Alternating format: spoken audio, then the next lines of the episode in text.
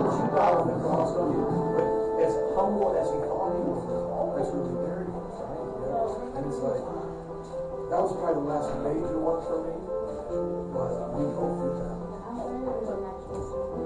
Yeah, but we still feel, so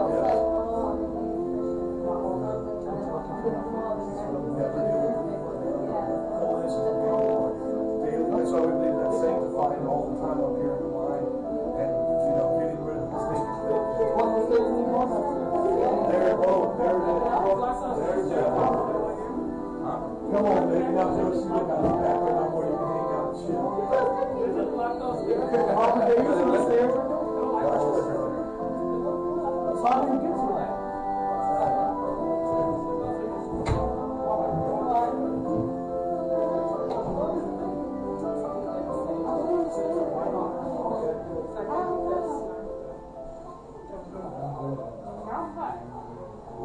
Oh my gosh.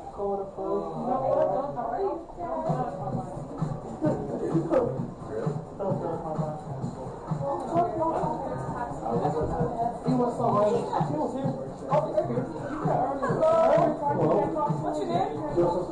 Joseph, nice to meet you. I'm Vanessa. Nice to meet you. Introduce yourself. Everyone's early. You never talk to her every time you walk up. All the time. It's all like a Look movie. at I'm people not. surrounding us. Oh, I was You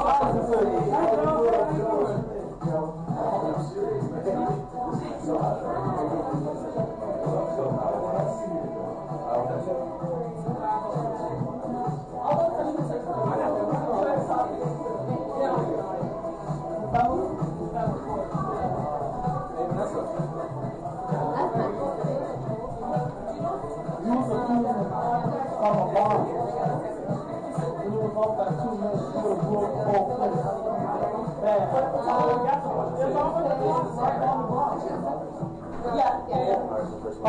Months. And then, um, yeah, yeah.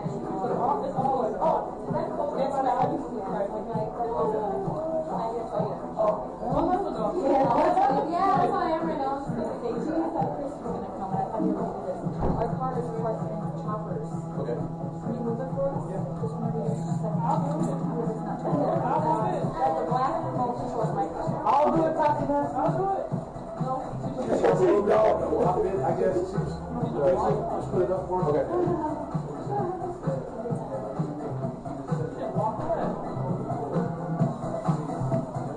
I see how it is. You don't want to talk to her.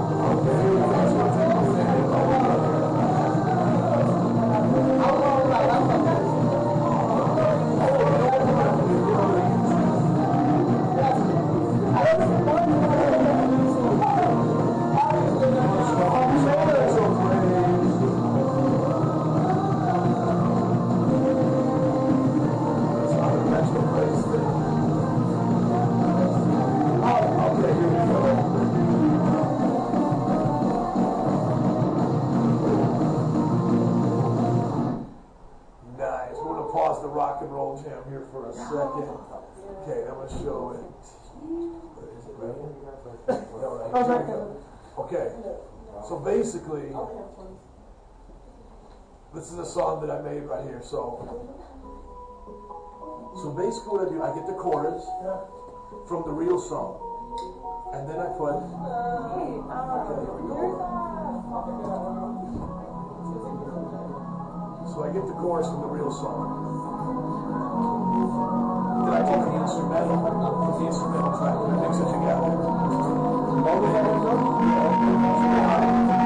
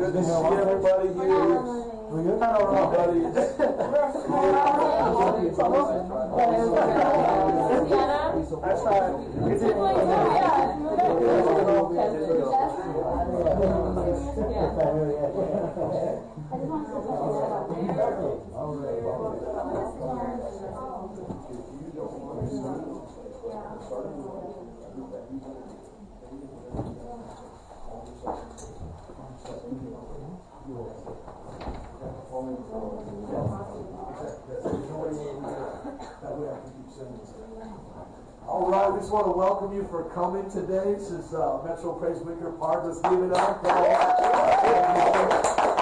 we're going to put up the heat a little bit more. It looks like it's still a little chilly. How are you guys doing right now? Is it okay?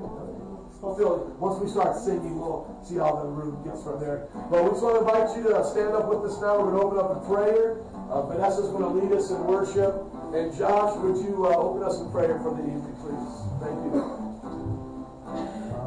Thank you, Jesus. We give you glory, God, for this this evening, Lord God. And I pray, God, that you will speak to our hearts, God. That you bring comfort, that you bring peace, God. That you bring your joy, God. That you take away the loneliness, God. That you take away all the, the, the things that are going through in our lives, God. The economy, financially, God. Our, our family, our friends, God. Lord Jesus, I ask, God, that you'll be with us, God. And that you'll manifest your presence with us tonight, God and that you will show who you are, God. In Jesus' name, amen. Into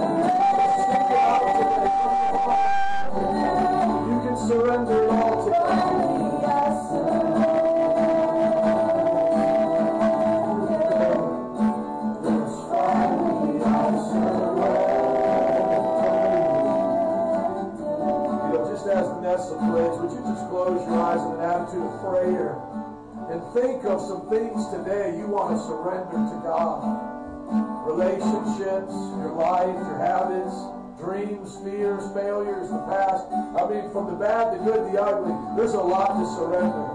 Would you think of some of those things right now just do it in prayer? Just say, God, I surrender my family. I surrender my career, my, my school, my job. Just take those few moments that we have right now to do that.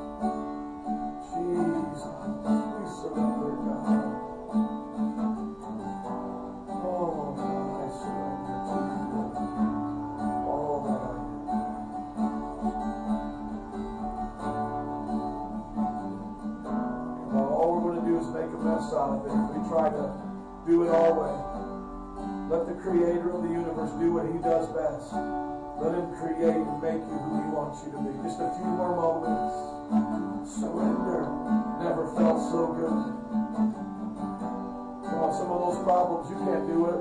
You don't want to have them anyway. Well, give them up to God. Stop trying to do it yourself. Let's sing that part again. You are God, and I am man. You are sovereign. And now, with those things in mind, let's surrender them to God and worship. You Lord, Just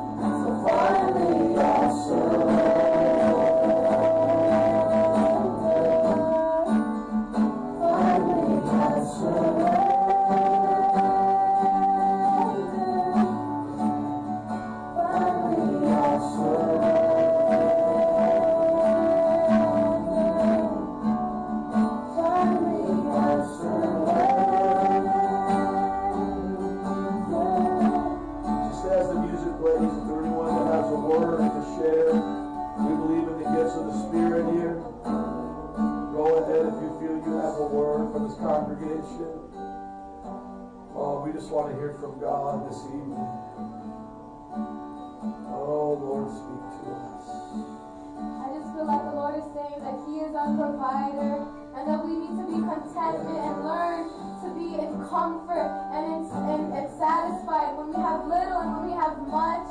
And that even though there's, there's struggle with money, there's struggle with um, finances, things that we need, things that we feel that we want, God will provide for us and He won't give us all the time what we want, what we, what we want to feel, you know. He's to give us what we need. And He is that kind of God where He will make sure that we are taken care of. And I, I just uh, I just want to pray right now that if we would just close our eyes and begin to pray that um, through, through our struggles we would glorify Him, we would glorify Him, we would thank Him, we would be grateful, we wouldn't have a greedy spirit, we would have a grateful spirit because God provides for us.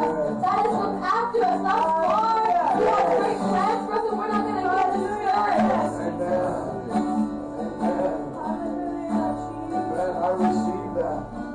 God is speaking to us. Come on, He's speaking tonight. Anybody else want to share what God is speaking to them? Amen. Let's not be greedy. Let's receive what God is saying. Be grateful.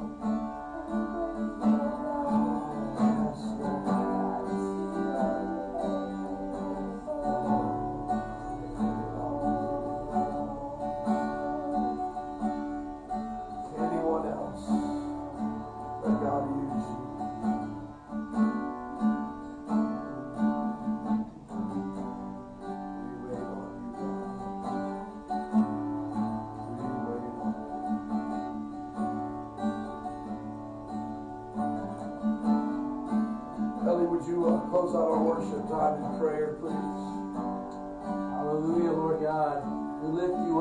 God, because we know, Lord God, that you are our God. Yes. You are our provider, Lord God.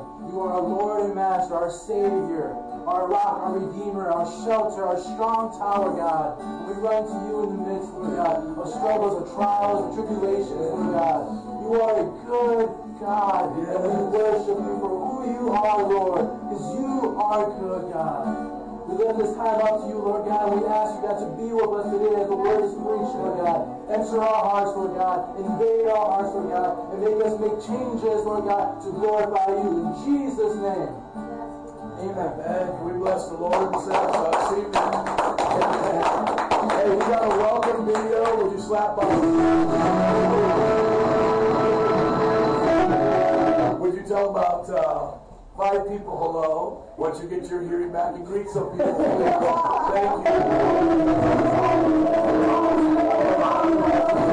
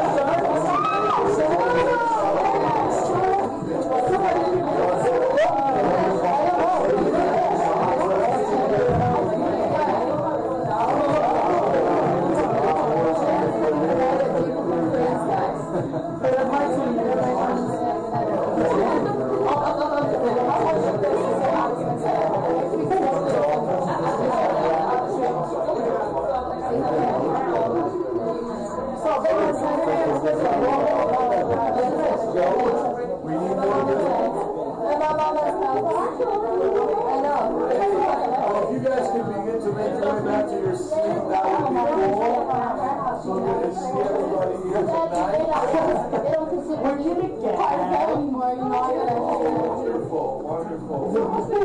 Does anybody recognize some of these landmarks up here? Some of these landmarks? He's sitting there. Some wonderful park there. So good. You know what? Can I get some you guys from the back row to come to the front row instead of being all scary and stuff? Wonderful. We just want to welcome you guys to uh, Metro Praise Wicker Park, the place where love is abounding. Amen. Come on, somebody say love. Don't you feel the love in this place? This is only our third service here, but man, I'm feeling the love. I mean, like you, you think, like, can you really put a church in here? Oh yeah, we did. We did that. We put a church in here, and we put some artwork on the wall, and we put a cafe. Everybody just go, ooh, this is pretty cool. So I'm glad you guys are here. It's every Sunday at five o'clock. Keep bringing your friends and family. And my wife in the back is actually doing children's ministries. We have room for children. I think we could fit a good 15 in there. What do you guys think? I think we could fit about 20. I say we could do 20. And if you got 100, man, yeah, we can do a lot. So keep bringing your friends and family. Let everybody know we're meeting here Sundays at 5. And then Tuesdays at 7 is our life group. Uh, Chris is not feeling well today. We've got to pray for him and let him know that we're, we're supporting him and pray. We'll do that during our tithe and offering. But in the Chris and Vanessa, they lead it up every Tuesday. How's that been going? You want to share a little bit about the life group experience on Tuesdays? Absolutely. So life group is where you get life. It's a Bible study with a bunch of friends, food, everything, a lot of energy. I would say that there's a great turnout during our life group Bible study every Tuesday at 7. We had about 15 people come in here rocking out for Jesus.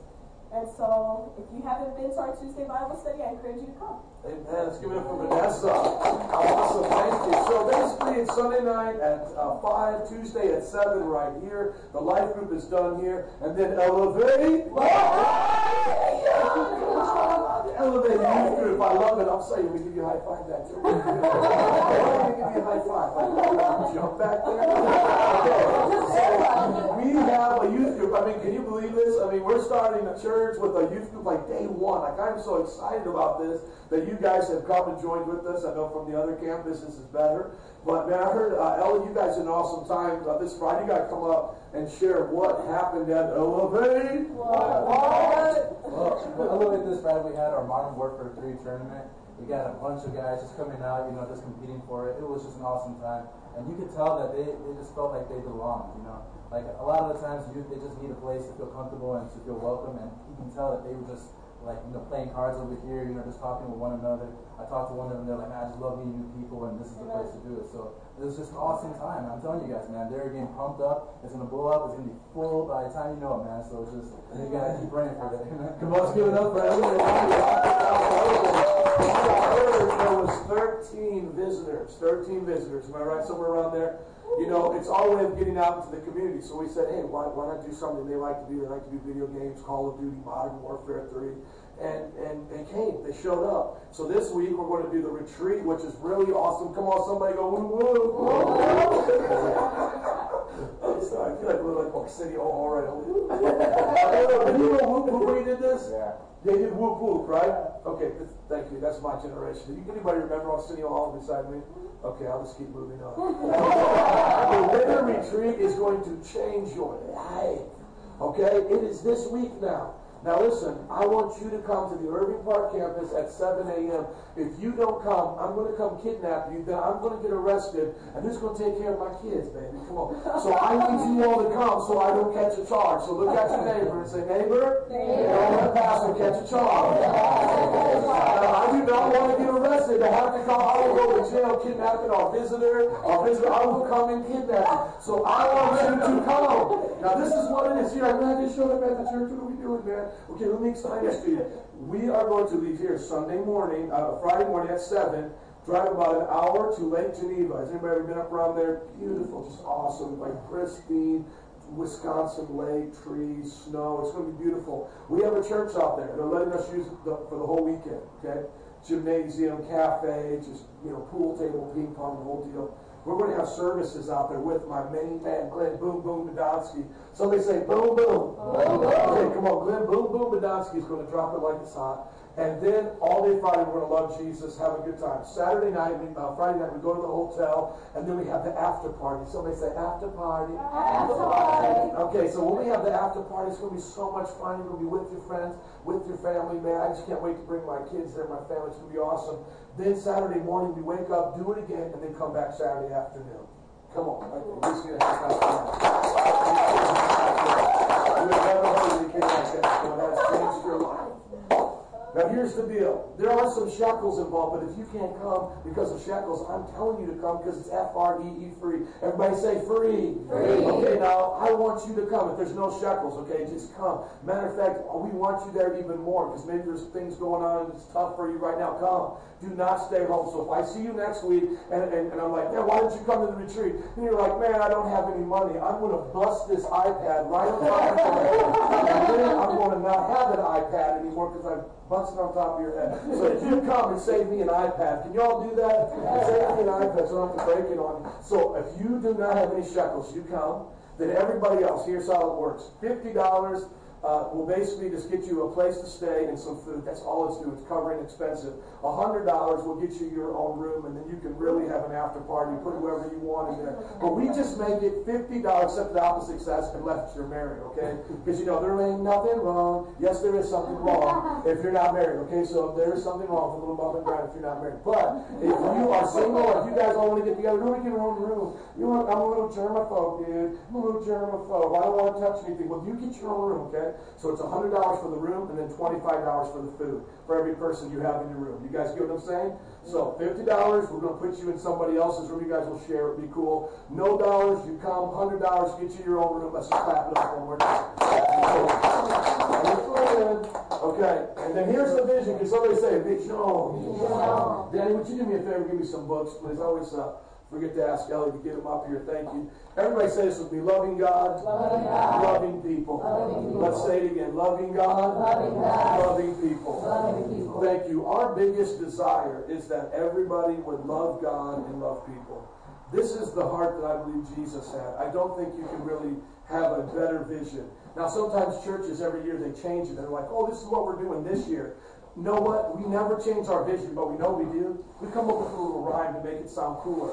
Okay, so everybody say 2012. 2012. We're going to delve into loving God and loving people. Into loving God See, isn't that cool? We just we, we put it into a rhyme. You know what I'm saying?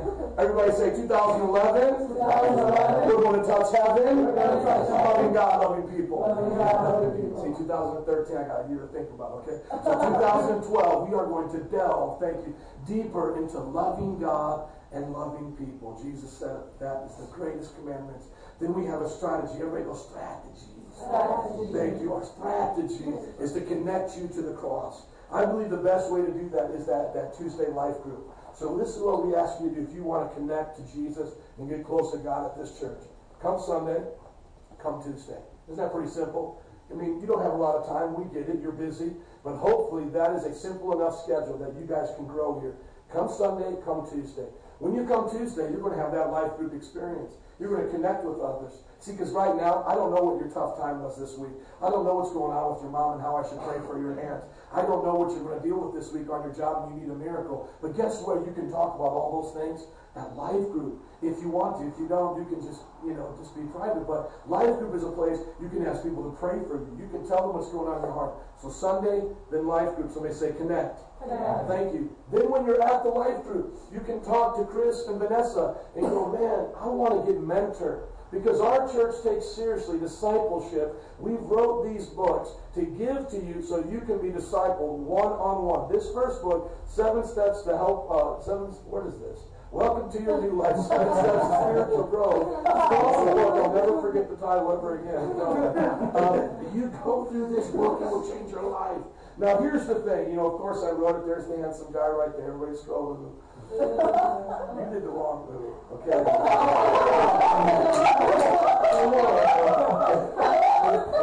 you know, oh. it reminds me. See, when I used to, when I this is a true story. When I used to go to the pool, I was a skinny guy. I would take off my shirt, and I literally remember this. I literally remember this. These girls from the school, they were like, oh my. I'm so sad. I took off my, oh my. And then like just like a year ago, like I took off my shirt, someone's like, oh my. Please, put it back on. Like, like baptism with a shirt on. It's like a, it's like a whale with a shirt, you know? It's like, oh my. So that was, thank you for that. It went from, ooh, like, whoa, yeah. Okay, so, so anyways, back to stuff that's really cool and spiritual when we wrote these, when I wrote these books, the, idea was to make disciples. Long story short, other nations are now using them. Right, 200 churches around the world, four different nations, five different locations. We have two in India. When I was talking to our pastor in Nigeria this Thursday, Pastor Chime, we gave him 500. Okay, and he gave them out. This is what he said to me. He goes, "The words in that book I know are not just from you; they're from God, and they're speaking to our people, to the nation." Now, you know, as a pastor, that's really humbling for me to hear. I'm like, no, no, I no, it wasn't God. You know, it was just me and whatever. But, but man, I, I was re-editing this, and I want to be honest with you. God is speaking through some of the pages here. Can I read just a page here? Because here's the deal. You might think, oh, Pastor, pretty prideful here. No, I want you to hear me. I know me. I know what I'm capable of. High school dropout. Okay, you know, I went back and got my education, but listen, I know my my feet stink. I'm an average Joe. But there are some things in here I think if you go through, it'll bless your life. Can I, can I just read this? Can we, can we do this? Okay, I'm going to.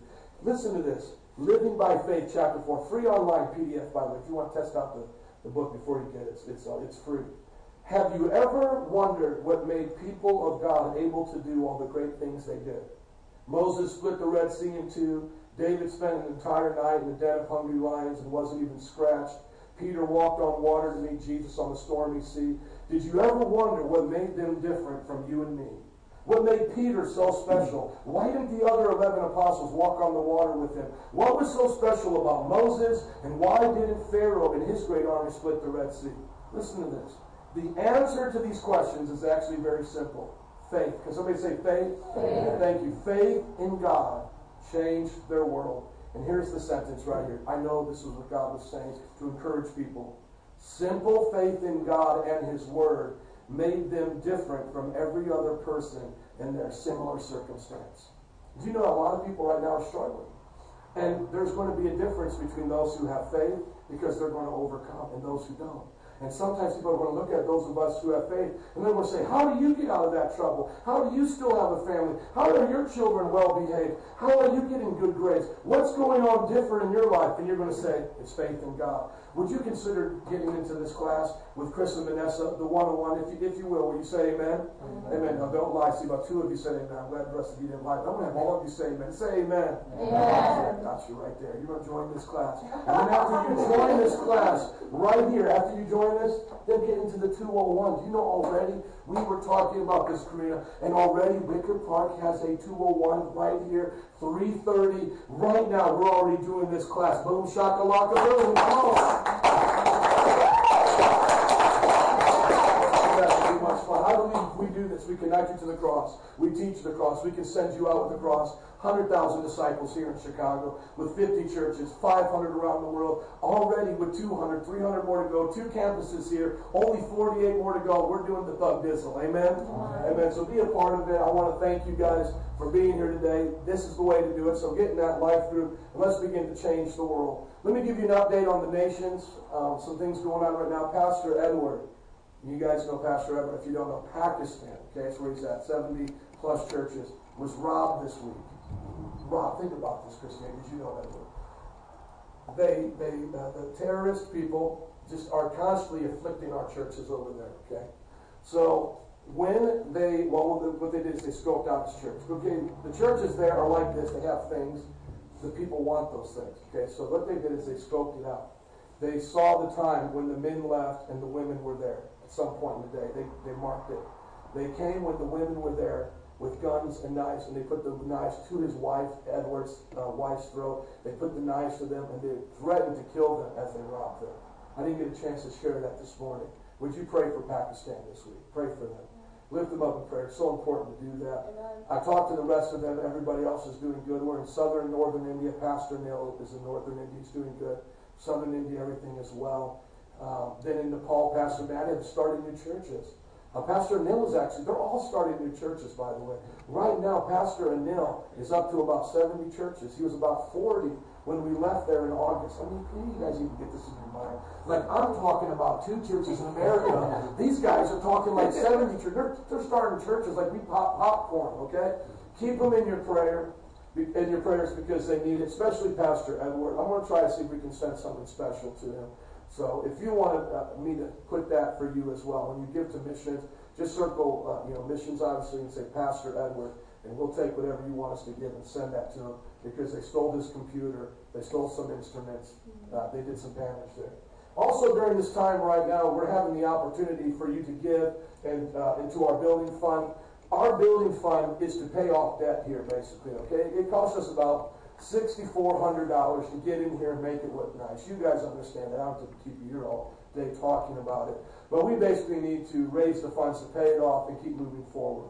Uh, the rent here is $500 a month for the first three months. That is an awesome deal. You can't even get an apartment for $500, let alone, you know, a, a whole building. So we need to have the monthly rent, and we also need to pay this off because we came in here by faith. And we don't want to stick you with the bill if you're new. We don't want you to feel like, oh, now you got to pay it. We're just asking you to help us so that we can be here next month. Because we're kind of crazy like that, okay? Like we showed up and put it all on the line and it was like, okay, here we are. Anybody want a church? You know, so it's kind of like that. So, I mean, I'm not trying to put anybody on the spot, but, but help us come back next month, okay? Yeah, I want to come back next month. And so we've already raised the $70. Give it up for $70. Never going to say $70 lightly, but we need another $4,930, okay? Come on, come on. I ain't. Why are you laughing at that? We, we can raise it. You may give that today. Somebody may put that in your I've met youth give a thousand dollars. I met a person on the plane, never saw him again, give twenty thousand dollars.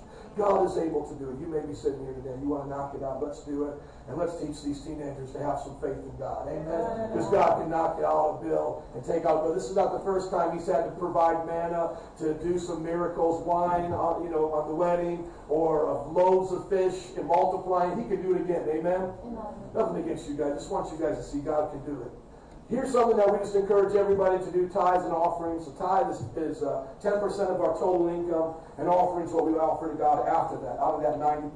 Okay? So when you get your check, God says, give me 10%. That breaks greed, stores up treasures in heaven, and lets you transform the world. That's, that's what we call a tithe. Can everybody say tithe? tithe? Thank you. Then in offerings, that 90% you got, let me say, God, what do you want me to do with it? Well, that's where we believe in sowing seed into the building or into missions. Or if you're really awesome, you do both.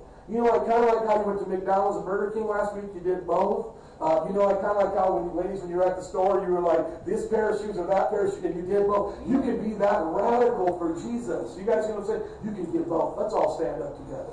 Amen. Here's how you give in this church. Danny, would you grab me an envelope real quick, please? Thank you. Here's how we give. We're not even going to take it up right now. This is so awesome about Wicker Park.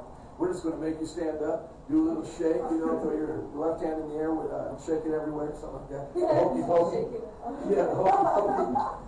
This is real simple how we do it at the Metro. It's very simple. You put your name and address there, and then after that, all you need to do is put your name because we know who you are. Okay, I'm just saying this because it's a new congregation. Once we know who you are, all you got to do is put your name up there. Tithe obviously goes here, offering goes here, and then you designate a building or missions. And I want to let you know this not only when you're giving tithes and offerings, but anytime. Prayer requests, just fill it out and put it in the drop box, okay? So the drop box is right here where I'm pointing behind me. Just put it in there before and after services. Know that God's going to use you. And what's really cool about Metro Praise, can you show them the online giving real quick? Online giving at Metro Praise for people like me who don't carry cash or checks anymore. Are you, is there anybody like me that just carries plastic now? Like, dude, I get so annoyed when somebody tells me, like, I don't take credit cards. I'm like, why are you still living in 1970? What has happened to you? Like, this is all I want to do. And then everybody's like, the mark of the beast. Like, let me tell you, the mark of the beast is going to cause you to deny your faith. But if I could have a little chip that would just have my bank account information, I would be a guy that would do that. You're like, no, you got the mark of the beast. No, I'm just tired of losing my wallet all the time. So just put a little thing right there, bam. Okay, so let's just go up here, pick uh, Wicker, uh, Wicker Park, yeah, campus, go all the way down, pick out support. It's really simple, guys. And then you just get to talk about, uh, choose what you want. One-time gift, repeating gift, because, you know, it can come out. And then uh, missions, one-time, repeating, and then the same thing for building. Everybody go, aha. aha. See? Now you know how to do that. we're going to pray now. We won't collect it before and after service. You can drop it off there anytime on the computer. But I do want to pray and bless you guys and ask you to pray for our churches around the world, especially for Pastor Edward. Amen. Let's pray right now. Father, I thank you today for what you're doing around the world. Uh, I lift up to you, Pastor Edward, and the churches that you've uh, given him and the ones that work with us there in Metro Praise. Lord, he was robbed. What a, what a, just a disaster. I can't even imagine my wife being held at knife point and gunpoint. Uh, Lord, replace those things that were stolen from him. Lord, I even ask you to convict those criminals. I've heard many times where they see dreams and visions and they get convicted and they bring it back after they've either tried to harm us or steal from us. And I pray you even do it there. Save this Muslim nation, Lord. And the rest of our churches, Pastor um, Madhav and Nepal, Kathmandu, as they increase and grow, be with them. Pastor uh, Amit down in southern India, just increasing. Lord, protect them. Pastor Anil in northern India, and Pastor Chime in Nigeria. And now, Lord, we pray for this nation. We ask you to bless us. Lord, our Congress is uh, trying to approve what the, the president set up as a $1.2 trillion deficit increase, what would be 16 million in total more than our total income as a nation. God, we just need your help right now in this country. We need wisdom from the top down. We ask you to be with our businesses, remove corruption from this city, from this nation, and be with each person here, God, that tomorrow goes somewhere to work in a company or a job, even as we're talking about that today. Let them see their purpose is greater than just getting a paycheck. It's building the kingdom of God. Lord, use this city, use this church to be a beacon to the rest of the cities, the rest of the churches. In Jesus' name. Can everybody say amen? amen? Amen. God wants to use you. Here's his plan to do it. Let's say it on the count of three. One, two, three. And my God will meet all your needs according to the riches of his glory in Christ Jesus. And you say amen. Amen. You may be seated. Thank you guys for those of you who help out and give. We appreciate you. Would you open up your Bibles with me to Matthew 18? Oh, excuse me, Matthew 28, 18. We're in the middle of a series right now called the Nine Mountain of Influence series. Everybody say Nine Mountains. Nine mountains. Thank you. I want you to think about what nine mountains of influence are, okay? Everywhere you go in life, there are leaders in cultural settings, okay? These leaders in our culture and in our world are on a mountain. The mountain they're on causes us to look up to them and they have influence. Take, for example, when you grew up with your mom and dad, did you look up to them? They were an influence over your life, right? Now, as I'm a mom and dad, my kids look up to me. That's what we talked about two weeks ago. By the way, all of our sermons are free for download as well and to listen. And in church, when you come to church, you're actually looking up to me right now, aren't you? You're like looking up as I'm speaking. How about people looking up to you when you be a part of the church and do the things that you're called to do? And then today we're going to talk about business. Next week, we're going to talk about government, like how, if we have more political Christ, uh, Christians in politics, not corruption, but good, godly men, we can make a difference, couldn't we? And then the week after that, media and arts. I know in Wicker Park we have a lot of people like the media and the arts. Anybody here a little artsy? Do you ever think of yourself as being artsy fartsy or just artsy? The fartsy not so much? Where did that come from? We'll talk about that later, but that's what came to my mind, okay? So you're artsy. You're artsy. How about using that for God? You ever heard of the Sistine Chapels? You ever heard of Beethoven? How about, did you know that that all came from Christians? Art came from Christians. Um, music came from Christians. And why not have it do that again? Amen? And then here's another mountain we're going to be talking about charity. A lot of charitable organizations right now seems to be kind of popular. Charity, well, we want to be there. We don't want to let Angelina Jolie outdo us. Does anybody want to let Brad Pitt be more into charity than you are? Yeah. Do you know how much the average American gave to charity last year? How much percent of their income? Two percent.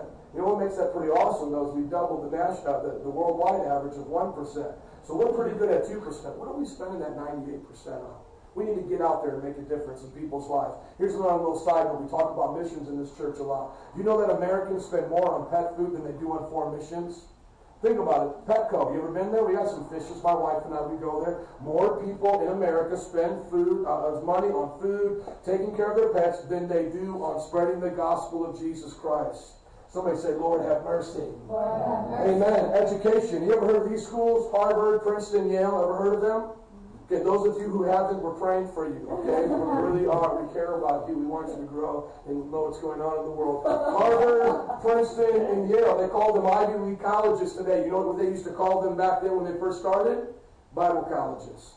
Did you know Harvard was a Bible college? Princeton was a Bible college. Yale was a Bible college. Whatever happened to Christians being in education? Why does it look like we're the fumble farts, the back end of every joke, and the nincompoops on, on entertainment shows, you know, like Bill Maher and all these different, uh, you know, talk shows? You know that we were the ones, Christians, that actually developed the entire collegiate system? We were, the Christians, developed the collegiate system. Think about that for a little bit. Most of modern science came from Christians, by the way. Ever heard of Sir Isaac Newton? You ever heard that guy? Still one of the greatest physics, uh, people who taught physics and gave the foundation for everybody after him another Christian man, wrote twice as much about the Bible than he did about physics. And then we'll talk about the community, making a difference in the community, and lastly, missions. And you might say, what, what, what's missions going to do for me? If you're in a village without proper drinking water, don't know anything about God, you go there as a, uh, you live there. We send missionaries there. Of course, you're going to look up to them. We want to teach you how to be a part of, of this world and changing it for God. Amen? Here are nine mountains that this church is going to teach you for the next two months for you to find your mountain. Now, like every one of them, you're probably going to be like, yeah, I'm cool with, and you're going to vote for politics and buy some art, but you may not own every one of them. I want you during this next couple of months to pray and say, God, what mountain am I going to own? Like, what is going to be my mountain that I can make the biggest difference in in life? You know, I teach as a Bible college professor. I make a little music on the side. But really, where am I going to be? The church mountain. Obviously, I have a family, but I don't see myself being a Dr. Phil family expert. But, you know, I'm going to own that church mountain. Some of you may be a family expert. Some of you may be an educational expert. Some of you may be an arts expert. If we all in this church became good at what we're supposed to, we can change the world. Amen? Amen. I believe that so much. This is the last time I'm going to show you the book, but it's the place where I got a lot of the inspiration for what we're going to talk about today. It's from Michael Maiden. It's a book forwarded by Bill Johnson, Jesus Culture pastor out there in Bethel. You've ever heard of him? Okay, two of you, that's all right. You probably heard their songs before. But the bottom line is, he gave me seven of the mountains. I came up with nine. I would recommend you to get it because it changed my life. It may change yours, you know. Get a couple bucks, go to Amazon, you know, shipping and handling. You can do it. I buy used books, so I think you'll enjoy it. Are you with me in Matthew 28? Yeah. Somebody say, I'm there. I'm there. Amen. Let's go into the theme Scripture for the whole series. Matthew 28, 18 through 20. Then Jesus came to them and said, All authority in heaven and on earth has been given to me. So who has all authority on heaven and earth? Jesus. Amen. Therefore, go and make Sunday morning Christians of all the nations. No. Is that what it said? No. Therefore, go and make choir members. No. Is that what it said? No. Therefore, go and make creasters, those who just come on Christmas and Easter. No. No, therefore, go and make disciples. Everybody say Matheteus. Matheteus. Matheteus in the Greek means a committed follower or disciple. That's that Greek word. Go out and make committed followers. Go out and make Matheteuses. Go out and make disciples. Jesus called us disciples, not just Christians, not just make believers, not just Sunday morning attendees. He said, Be my follower, be committed to me, go into all the nations, baptizing them in the name of the Father, and the Son, and of the Holy Spirit, teaching them to obey just the easy things that make everybody feel comfortable. No. Is that what it said, Lewis? Just to obey the things that don't offend anybody. No, he said, Teach them to obey everything I've commanded you and surely I'm with you always to the very end of the age. Did he say that I'm with the person who is not a disciple to the very end of the age? No. God is there watching, omniscient, all, all present, all knowing, omnipresent, and omniscient means all knowing. He's seeing what's going on, but he is only with intimately his disciples. Do I have any disciples here today? Is anybody here living for Jesus? Yes. Does anybody sense the presence of Jesus in their everyday life? Yes. And you're not crazy with an imaginary friend named Buki, right? No. That's really Jesus following you around, right? Yes. Okay, great. You know what Jesus said to do? He said, now go out and make other disciples. You've got to teach them what to do. You've got to show them how to live for Christ. Now, here's the deal. This is why I get so excited about this series. Because right now is when most of you probably in your brain, you're like, Joe, I can't probably do that because I'm, a, I'm not a pastor like you. I go to a job. How am I going to make a disciple? I'm so glad you asked. That's what today's about. How many of you have jobs? Okay. How many of you want a job? Raise your hand. Okay, how many of you want to stay broke, busted, and disgusted the rest of your life? Raise your hand so we can pray for you. Okay, let's try it again. How many of you have a job? Okay, how many, now keep your hands up, keep your hands up. How many of you want a job? Okay, praise God. Amen. Uh, it doesn't matter what type of job you have. God wants you to work. God wants you to work. Work may be a four-letter word, but it's a good four-letter word. Amen? God wants you to work. He wants you to be successful. You know that before sin came into the world, Adam and Eve still worked. They tended the garden. They named the animals. So work is not a result of the curse. Work is a blessing. Imagine if all you did all day was just stay at home and did nothing. You wouldn't be happy with yourself. You really wouldn't. Even if you think that, that's just immaturity. Some young adults, they say, oh, I wish I could just stay at home all the time, pass gas, not shower, and be nasty, and have my mom do my laundry. No, you have a problem, okay? You have a problem. We need to kick you out into the woods and have you build a Lincoln log cabin or something for you to wake up and smell the roses, okay? The, life is not about you sitting on the couch having Mountain Dew parties and just watching TV. You got to get out there. And. How many actually like to work? How many like what they're good at doing? You like, I mean, if you could do it, you would do it all the time. That's good, right? Isn't that a good feeling?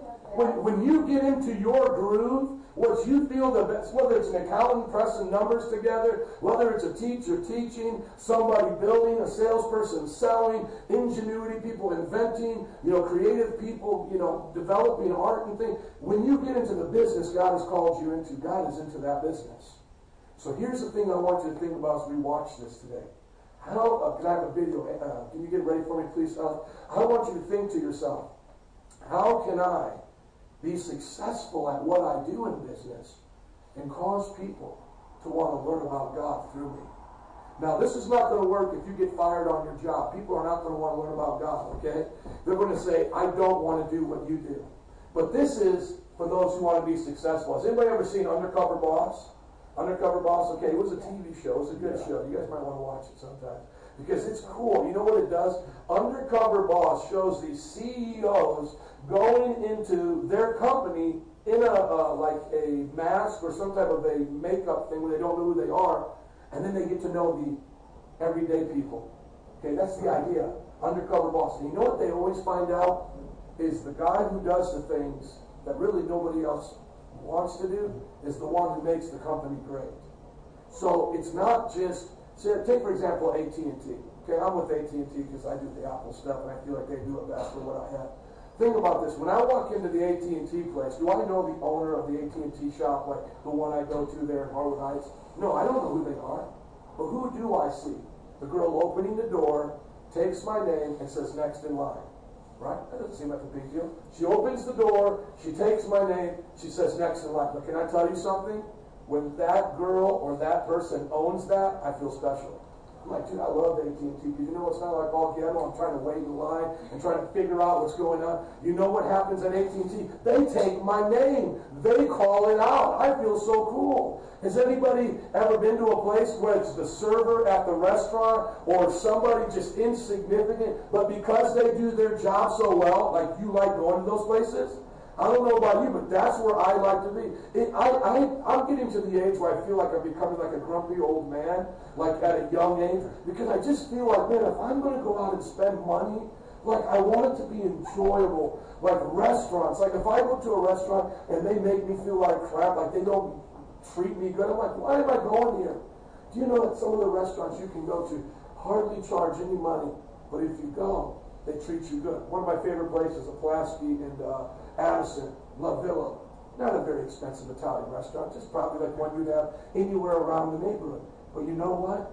When those servers sit you down and they bring out the bread, it's like they own it. And I'm like, I don't know the owner of La Villa, but I know you. And so what do I do? Whenever I bring in my friends, I say, guess where we gotta go? We gotta go to La Villa. And then the servers know me, and then like they get to know the servers. It's awesome. Now this is what I want you to think. You're gonna learn right now about a little business called Hobby Lobby that only brings in about 2.5 billion a year. Okay, those small businesses a little sarcastic. You're going to learn about Hobby Lobby. And I want you to see how they made a difference starting from small to big. And wherever you are in your life, how you can make a difference. Can I hear an amen on that? Amen. And then will you start that for me, please, Ellie? Thank you, sir.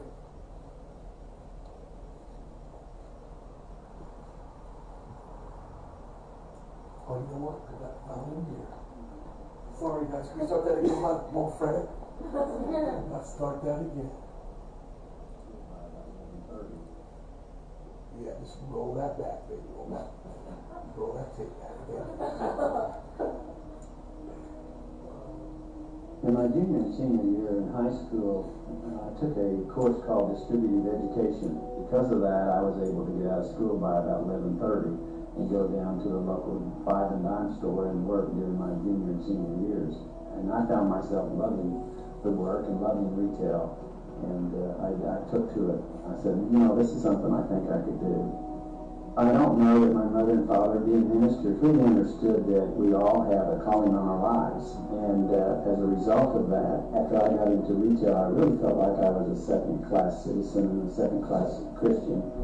And it took me some time to learn that, you know, God had a purpose for my life as well as in uh, my brothers and sisters, which all five went into the traditional pastor, pastor's wife, evangelist.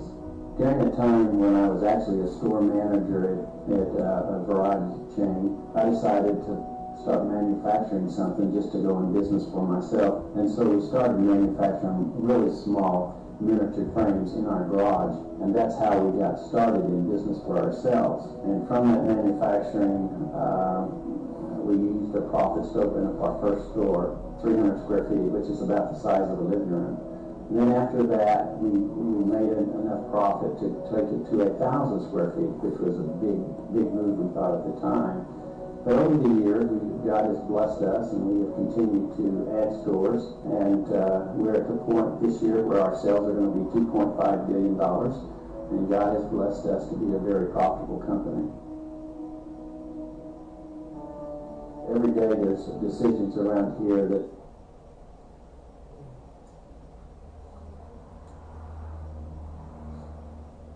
has to do with is this what uh, Christ would have us to do? And so we try to, to ask those questions. There's many times that God tests us in terms of dollars and cents. Like when he was dealing with us on, on opening on Sunday, we said, you know, this is what God would have us to do. At that time, we were doing $100 million on Sunday. Not that we've always made the right decisions, but hopefully that we are very sensitive to uh, finding out what Christ would have us to do in our business. Uh, we don't uh, set our Christianity on the shelf when we come to work. Um, it is a part of our work. I think it should have an influence on every decision. Uh, because as a Christian, that means that we are following Christ. Uh, that means that every decision that we make should be guided and directed uh, by Christ that lives within us. It's a unique company to work for um, with uh, such core Christian uh, principles that, that dictate so much of what we do here. That really kind of says it's not just about words, it's not just just what we say, it's let us show you how we live. the employees really feel the love that the Green family has for them. Um, they support a lot of ministries that invest in their lives. We're just grateful to be able to see not only the lives that it's touching here, but they take this information home and it's making a big impact in their family as well. I feel like the Lord has put these 20,000 employees in our charge. He spoke to me about that at one time, and I thought at the time it meant only their spiritual. And as a result of that, we've hired three chaplains. But, you know, when I gave it more thought, I think he also meant in terms of their financial needs. And so we felt like that we needed to do all we could do, step up above what what's required of us. What is required of us is $7.25 an hour minimum wage. But the last couple of years, we have raised the minimum wage to our full-time employees now is at twelve dollars. And in addition to that, we try to give them reasonable hours. That's why we're only open sixty-six hours a week. And uh, because we have taken care of our employees, they have taken care of us. It has been a good relationship.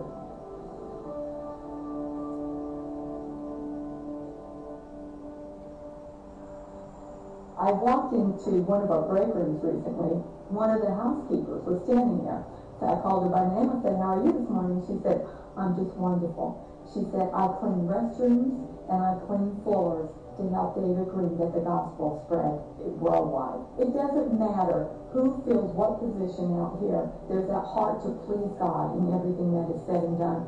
And that attitude comes from the Green family this business uh, has been blessed by God. He has given uh, the family, the skills and ability, the opportunity, the time, the ideas, all of these have come uh, in one way or the other from God. And so for us to lay claim to any of that would be wrong on our part. That helps us have the right perspective and understanding uh, and not feel like that it's ours to do whatever we want to with. So we legally have a document that says if this company is sold, 90% of it would have to go to various ministries, and the other 10 would go towards maybe the health, maybe education, things of that nature for our great great grandchildren. We do not own this company, but we're the stewards. God has given us the responsibility to be good stewards, and that we want to do. Let's give it up for the Green family. Come on. Thank you. Know, I wanted to show that to you for a few different reasons. Uh, the first reason is I wanted to show you that we can develop Christian businesses based on Christian principles. You see, there are people out in the world right now using business for their sake to have money to do what they want with it. People say, well, I want to make money so I can get a big house. I want to make money so I can get involved in politics, whatever. Why can't Christians say, well, we want to make money to make a difference? Think about that. Al Green was a pastor's son that said, I want to get into business and I want to make a difference. So if you're here today, maybe you might have a business in your heart. God can use you to have a business. Now, the thing with Al Green is him and I actually have the exact opposite story. You see, Al Green came from a, a family of generation of pastors. I came from a generation of businessmen. My grandfather came here as a small child from Poland. He started off as a young man working in shops. He then went into the military, came back, worked as a postman, and then he began to invest in real estate, one here, one there. Well, by the time he went home to be with the Lord, he had owned hundreds of properties, many, many, many properties, okay? Many units, apartment buildings. My dad then went to college, got a degree in business, started his own business. And I was brought up with businessmen, okay? So I'm the first Christian, uh, not the first Christian, I'm sorry, the first pastor to go into the ministry. So him and I actually have two different experiences. But what kind of is unique there, he, he said, uh, among the pastors, they all kind of judged me, and then after a while they got they got over it. I think when they got over it is when he started writing tithe checks to the church. I think mom and dad started going, cha-ching, uh, we're happy, that you're in the business, okay? But what he said there was, I discovered my purpose. He said, I discovered my purpose. So right now, what is your purpose in business? Are you going to be willing to use it for God? See, I found that my purpose wasn't going to be in business. My purpose was going to be in church. So that's a good thing for me to be where I'm supposed to be. But if your call is not to be in church or charity or mission, some of the other things, and you're going to have a job and work nine to five and be in that, then you've got to own that and be the best you can be. And so today I want to give you two words to help you be the best you can be in your career. Number one, shrewdness. Can everybody say shrewdness? Shrewdness. Thank you. What it means to be shrewd is to be wise in a creative way. We're going to see a whole parable that Jesus gave to us about being shrewd. The second one, stewardship. Can everybody say stewardship? Stewardship. Thank you. Stewardship means to take care of another person's goods. So let's get into uh, shrewdness right now. Look at uh, Luke chapter 16, 1 through 6. I'll give you a moment to get there in your Bible as we have it up here. When God called the people to follow him, do you know that business people followed him? Do you know that Luke, who wrote the book of Luke and the book of Acts, was a doctor? Matthew was a tax collector. Jesus called all kinds of people to follow him. So if you don't feel like you're too special in the church because you're not going to be here 24 7 doing all that the leaders do, that's okay. We need you to be on the job doing what you're going to do. Because if everybody was just a pastor like me, we wouldn't have any money and we wouldn't be able to do anything. We would be preaching to each other on outside on a hill somewhere, okay? So all of us have got to do our part. Now the cool thing is for Nancy I, first five years she worked until the church could supply our need. And so we know as a family to actually do both, to have to work and do ministry. And I also teach Bible college on the side, two classes. But my primary focus is church. What is the best thing I can do for people? Like my dad when he went to church, people in business like his dad, people like you who are getting careers, setting forth your job in the middle of your career. You know what I want to do? I want to show you what Jesus told you to do. Because Jesus has a word for you too. And here's something encouraging you might not know. No, Jesus talked more about money and your career than he did about heaven. Listen to that. I want to say that again. Jesus talked more about what to do with money, how to have your career, what to do with it right here, right now, than he did about heaven itself. And think about why that would be so important. Isn't heaven already taken care of? Isn't heaven already done? Do you think there's any place in heaven where the lights aren't on right now? Maybe where some of those creasters are up there, maybe they just made it in, they only go to you know, church on Christmas and Easter, and their part of heaven is their light bulbs going out, they gotta call up Angel Michael. Hey Michael, uh, you guys don't come down here much, we're kind of in the basement of heaven, uh, the lights are going out. You think that's you think that's what it's like in heaven? No, but where do we need lights to be paid here? Where do we need to provide for our family? Here. Where do we build churches, the kingdom of God, and go forth in the missions here? Where do we feed the widows? Here. Where do we clothe the naked? Here. Read Matthew 25. Jesus separating the sheep from the goats. He says, Those of you who did these things, I bless you. Those of you who did not do these things, I curse you. And let me give you a little helpful hint, by the way. You're rich according to the standard of the rest of the world, okay? So don't think to yourself, well, I don't have a lot to give. I don't got $2.5 billion. And did you notice that he said $100 million on Sunday? If everybody was supposed to be would be here, we have to pull up those extra chairs. But you know what? People don't come because they got stuff to do on Sunday. How about Hobby Lobby? Not a $100 on Sunday. Not a thousand. You know how much they were making on Sunday? $100 million. And guess what he said? We're going to close on Sunday. Some of y'all can't even give up a hundred dollars. Can't you, you, you miss Sunday? Hobby Lobby said we'll give up a hundred million dollars. Guess what God did for them when they closed on Sunday?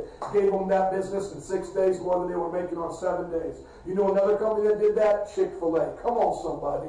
You need to be able to dream big dreams. Stop dreaming those little puny dreams. Amen. Get a big dream. Be successful. See what God has for you. And it's about ready to get real right now. Somebody say Amen. amen. Jesus told his disciples. There was a rich man whose manager was accused of wasting his possessions. The first thing you see here, I'm going to give you that the, the idea right at the beginning. The rich man is God in this parable. Okay, so get this out of your mind that God is not in success or blessing. He is the rich man, and you're the one being called into account. Jesus always compares himself in the parable to the owner, to the rich man, to the boss, to the king. See, Jesus is not Mr. Rogers, and he doesn't like laziness. The Bible speaks against laziness in the book of Proverbs. God is a hardworking man. When Jesus came to this earth, he worked hard. He wasn't some limp-wristed, white-skinned, effeminate Jesus with blonde hair and blue eyes. He was a hardworking Middle Eastern man that had calluses on his hand that could carry a railroad tie up a hill after being beaten all night. He was a man. Are you listening to me? He worked hard. He always compares himself to those people in the, in the, parable. He owns the vineyard. He's the father of the house and the prodigal son. He is the, the rich man here. As you're going to see, he's this, the, the, the wise man who gives the stewards his, his uh, talents. Jesus is the boss. He's a good boss. Amen? So I just want you to see that. The rich man called him his manager. He said, You know what? You're wasting my possessions. He called him in and he asked him, what is this I hear about you? Give an account of your management because you can't be my manager any longer. This idea that everybody gets to heaven, this idea of socialism that God wants us all equal, that's a bunch of baloney. God is into capitalism. He blesses doers. Don'ts don't get blessed. They don't get blessed. Are you listening to me? God calls them into account. He says, You've been wasting stuff. Show me what you've been doing. Okay, let's keep going. The manager said to himself, What shall I do now? My master is taking away my job. I'm not strong enough to get in, and I'm ashamed to beg. I know what I'll do so I don't lose my job when I leave here, and that people will welcome me into my home, in their homes. You know what he said he's going to do? He's going to make a way for himself because he can't beg. How many of you lost your job? You couldn't be a beggar on the side of the street with signs, one-eyed Willie hobbling down the road. I probably could never do that. I could never be homeless. I'm just, dude, I don't even wear socks. You know what I'm saying? Like these guys, they're sleeping on the sidewalk. I'm like, dear God, can you just, can we help you? Okay, don't stay out here anymore. You know, I mean, seriously, drugs and alcohol. I, I've, I, have worked at Teen Challenge, drug rehab, brought over 30 homeless people. It's what does it to people, okay? But you know, if you lost your job, how many of you would keep looking for another job you was beg? How many of you, like me, would not want to dig holes? You just, I don't want to dig holes. Okay, maybe a couple of you would like to dig holes. God bless you if I need a hole to dig. Because you're not raising your hand. I'm going to do it again. How many of you, if you lost your job, you would have begged or want to dig a hole? Okay, I can understand where you're coming from. That's what he said. He said, man, I don't want to dig holes. What is this? So he said, I know what I'm going to do. I'm going to find a way that my master's customers are going to like me. Look what he does. He goes to one of his master, he goes to one of his customers, and he goes, How much do you owe my master? 800 gallons of olive oil? He replied, the manager said, Take your bill, sit down, and quickly make it 400. See what he's doing? He's negotiating here. Now, get an understanding of what's going on. He's not trying to just be totally dishonest here. What he's doing is this. If you owe money right now to a credit card, do you know that you can call them up and negotiate to pay them off at a lower rate because they would rather have the lower rate than nothing? If you don't know that, give it a try. A lot of ways to get out of debt is negotiate with your debtors. That's a financial tidbit right there for you. So that's what he's doing. See, 800 gallons, the guy ain't giving 800 gallons. So he says, you know what? Make it 400 gallons. And that's actually a pretty good thing. Because if you're the boss that's been waiting for a guy to pay you 800 gallons, and you haven't been getting jack diddly, but now you finally get 400, that's a pretty good deal, isn't it? It's wise. Somebody say it's wise. wise. Y'all maybe not read this parable, but just take my word for it. It's wise. Somebody say it's wise. wise. And by the way, this is not my parable, it's Jesus' parable. I think he's pretty wise too, right? Yeah. So we should read it. Let's keep going. you then because some of you are looking at it like, why are we talking about this? Because Jesus talked about it. It's, it's okay if I tell you what Jesus said. I'm sorry I didn't watch Oprah Winfrey this week to tell you what she said. I'm going to tell you what Jesus said. Amen? Amen. Then he asked the second, how much do you owe? Thousand bushels of wheat. He said, Take your bill, make it 800 bushels. Verse 8, Jesus talking, look at what he says. The master commended the dishonest manager because he acted what? Shrewdly. Ooh, see, don't get quiet on me now. He acted what? Shrewdly. Shrewdly. The wise man, the rich man rather, says to the manager, I'm impressed. He was dishonest. What was the part about him that was dishonest? He did it without his master's permission. That was the one area where he was dishonest. It wasn't his shrewdness. It says, the master commended the dishonest manager because he acted shrewdly. Are you ready for the rebuke? Somebody say, rebuke me, Jesus. Rebuke me, Jesus. See, you gotta love Jesus' spiritual spankings. The Bible says he rebukes those he loves, disciplines people like children, those he cares for. We have earthly fathers, they rebuked and disciplined us for our own good. How much for our, more our Father? Amen? He says, open rebuke is better than hidden love. Are you all ready for the rebuke right here? Say, I'm ready. I'm ready. Here's the rebuke right here. For the people of this world are more shrewd in dealing with their own kind than are the people of light. I tell you, use worldly wealth to gain friends for yourselves, so when it is gone, you'll be welcome into eternal dwellings. It's like, what? What are you talking about, Jesus? That went right over my head. Make friends with money? The dishonest steward is a good guy? Come on, baby. It's all right. Come on. so Somebody can say, man, if he's getting it, you need to get it too. Let me help you out right here. The people of this world are more about making money than you're about making money. And you think that's spiritual. But God's going to hold you accountable. You know why?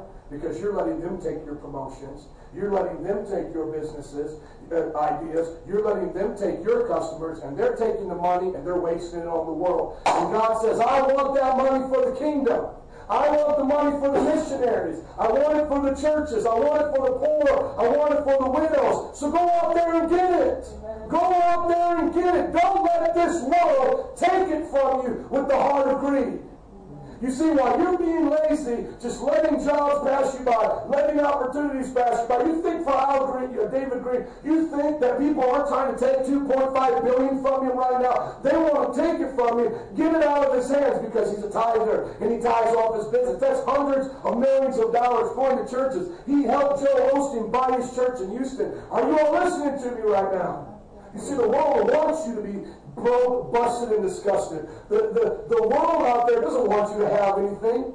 They don't want you to have nothing. You know why? Because Starbucks wants to take their money, fuel the homosexual agenda. They want Belmont and Clark to be all over this city. And then they want you to get upset with the pastor that has money because they want the money. You know, we look at Pastor Choco, God bless him. He's buying a $1.5 million facility here. There's not been a church on the north side of Chicago that can fit a thousand people. They're all in the suburbs. He's got a $1.2 million facility. He's going to spend 25 million doing it. And the world wants you to hate on him. But you know what? They don't want you to hate on Six Flags. They don't want you to hate on the mall you just wasted holiday shopping on. They don't want you to hate on Millennium Park or the Trump Tower. They are jealous for the money that Christians have because they want to use it to pimp slap you back with it. It's about time that Christians say, you know what? We're going to take back the companies. We're going to take back the job. We're going to get the raises. We're going to get the promotion. And we're going to take this money instead of shoving it, take the money and shove it. We're going to put it into the kingdom of God. Amen. Because the only way you speak to this world is dollars because it ain't making sense.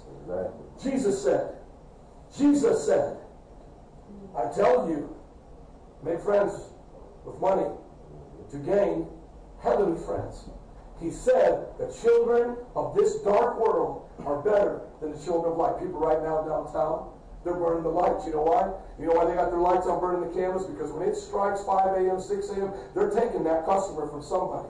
They're going to be shrewd. They're going to do whatever it takes. They don't care who they hurt. They don't care who gets in the way. They are going to pimp and get it done. They don't get church to them as a byproduct. Helping missions is a byproduct. They'll spend more money on the habitat for animals than they will for missions. They'll spend more saving well than they will unborn children. 40 million children have been killed in abortion clinics. Are you tracking with me right now? And God is asking you, find your purpose. Own it. Stop letting the world take it from you. Get out there and be successful. Now, let me just say so you don't think, well, just wants us all to be billionaires. Let me tell you what this is like. Whether you are the person who sleeps the floor or whether you're the person who's going to be the next David Green, you make a decision. I'm going to be the best at what I do. I'm going to be the best at what I do. So you're sweeping floors, and they talk to the manager and they say, hey, we need somebody over the janitorial team. Who do you got? Well, I got three people. I got this guy, this guy, this guy. Which one is the outstanding one? You know what? God wants you to be that one. Are you listening to me? You got three salespeople on the floor. Hey, uh, district manager comes. Hey, I'm going to promote you to district manager. I'm going up to a supervisor over another part of our corporate branch. I need you to find a replacement. Who do you got? Well, I got three people. Who's the best? God wants you to be the best. God wants you to be the one that they say, we can't, we can't go on without them. And before you have a little mini poo-poo party, let me tell you about some people who have had to work in some tough environments. You, know, we know people here work in some really tough, secular, anti-God environments. I'm not talking about running around going, hallelujah, like some little chicken in the hand. Oh, I'm not talking about that. I'm not talking about disrupting business. I'm talking about when it's your turn, you get the job done, and on break or at the end of the day, you tell them where you get the glory to. You know who's been through some tough situations? How about Joseph? He was a prisoner in Potiphar's house. He blessed Potiphar's house by all the hard work he did. He was then put into prison. He blessed the prison by all the hard work he did. And then he worked for the Pharaoh in Egypt and blessed him. You ever heard of Daniel? Guess who he was thrown into a lion's den? But he was in Babylon as a successful governor. You have no excuse. Jesus is rebuking us here because Christians are soft. They don't fight for it. They lose their competitive edge. And then they wonder why they cannot make the difference that the world does. Why is it when Trump Tower wants to build a tower, he can do it, but when a church wants to do it, it takes forever? It took Pastor Choco almost 10 years to get this building, almost 10 years. Shame on us as Christians. Shame on us that we still have to meet here. Your, the Radio Shack don't meet here. The Walmart doesn't meet. All of these things are powered by people with money. And God says, Christians, where's your money? Now, keep reading. This is what he says. He says, Whoever can be trusted with very little can be trusted with much. Whoever is dishonest with very little will be dishonest with much. See, here's the principle. It doesn't matter if you're working part time at the supermarket. You be the best bagger, whoever you are at that supermarket, you can be. You get the honor and the testimony, and people ask you, why do you do such a good job? You give the glory to God.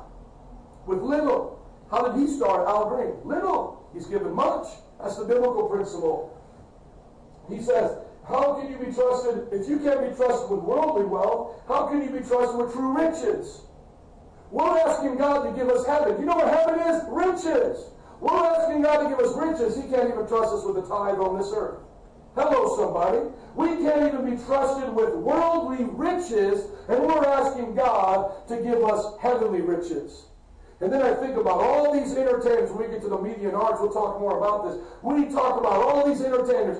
Guys that throw balls through a metal rim getting paid $200 million. Guys that run a pigskin down a grass field getting the same amount of money. We wonder what's going on in this society. You know who's the boobs that's giving them the money? I always talk to these kids who like rap music and they always talk about how if you're not broke, if you don't have money, you're not. You know how they get their money? From boobs like us.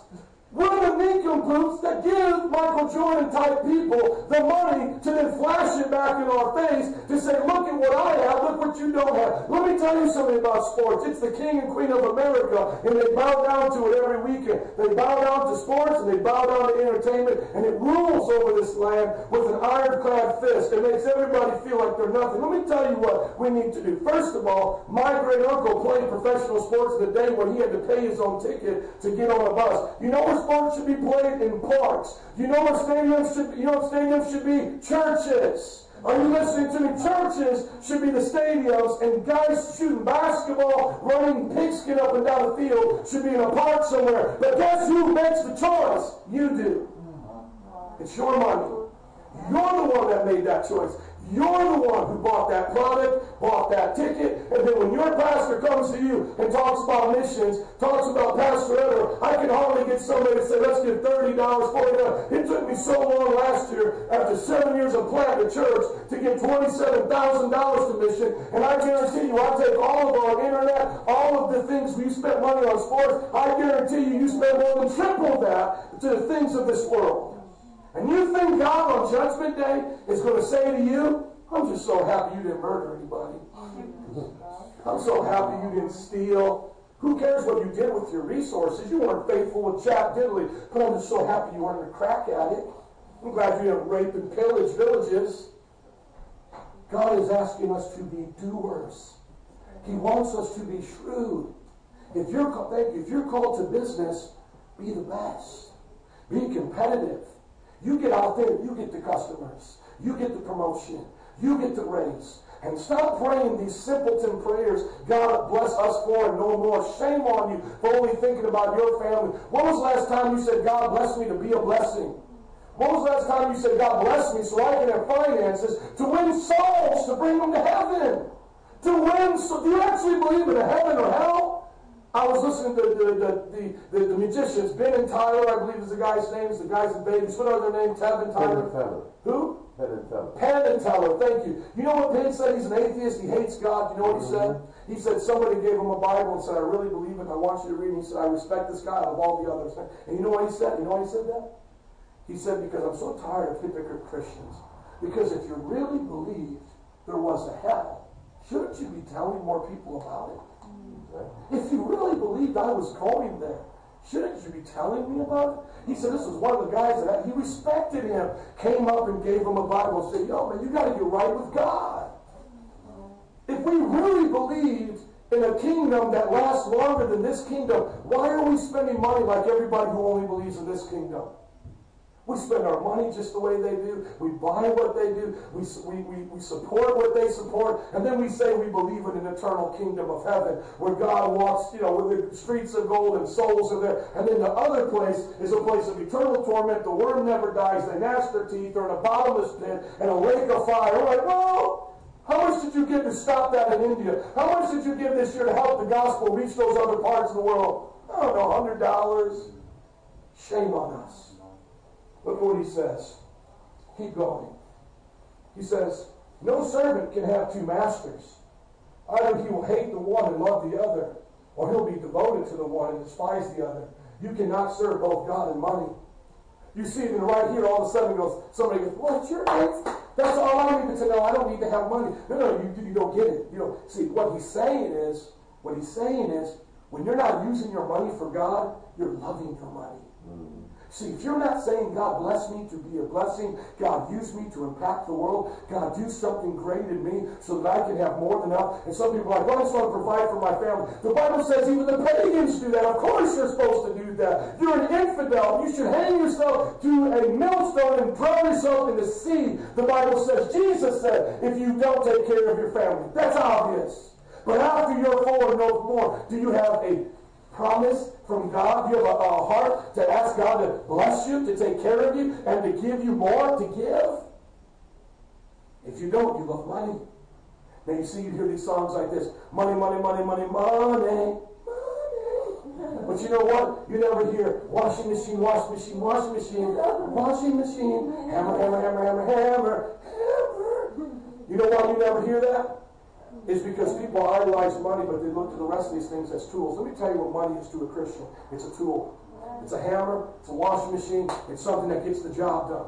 When I have it, I can build an orphanage. When I have it, I can help build the church. When I have it, I can provide for my family and I can provide for others. When I have it, I can stop abortions. I, when I have it, I can build drinking fountains. You see, when you have it, you can change the world. You use it as a tool. You love it, it will damn your soul to hell. How do you know you love it? By where you give it. You don't give it to God, you hoard it for yourself. The Bible says on Judgment Day, James, it will be like a cancer, a cankerworm to your life, to, to your body, and it will eat you up on the inside. It will destroy your life. Money is the root to all kinds of evil. Don't love it, but use it. Amen? Amen? Use it for what? To win souls. That's what business people are called to do. Shrewd, what does it mean? To act wisely with creativity. Can I believe in this room that whatever you guys do, you'll be the best at? Can I believe that? I really do. I want to believe it. Number one, you're going to be judged by what you did with your resources. God is that rich man you're the manager. He's going to ask you, did you waste my resources? Did you waste them? Number two, the business world thrives on creativity and new ideas. The things like the iPad. Can you go this way for me, please? The things like the iPad, the iPhone. You know what? Creative ideas. Steve Jobs hardly knew anything about religion. He was a quiet, reserved man. He was more of an Eastern philosopher. You know what? What a waste. What a waste. What a waste of his influence. What a waste of his money. He's thinking he's going to have a peaceful death. Here he is dying. He closes his eyes. The first thing that he saw was the God who judged him. And the last thing he saw was his feet. And now he's in hell he did not repent. Are you listening to me? He's there right now. Think about that. If he didn't repent, Steve Jobs is in hell. He's like the rich man with Lazarus. He's begging right now, Would you put water on my tongue? I am suffering right now. Put water on my tongue. He is screaming out, Will somebody go warn my family? He is screaming. If he is there right now, he is screaming for mercy. All of his wealth meant nothing. He didn't take a U-Haul with them. The pharaohs and the treasures doesn't mean anything. You don't take it with you, friend. And so it was a waste. God's going to hold you accountable. God knows where every penny went, my friends. God knows what we spend our money on. God knows why we didn't give it our best in this world. He's going to hold us accountable. Last time I checked, it wasn't Steve Jobs that came up with his own brain in the laboratory.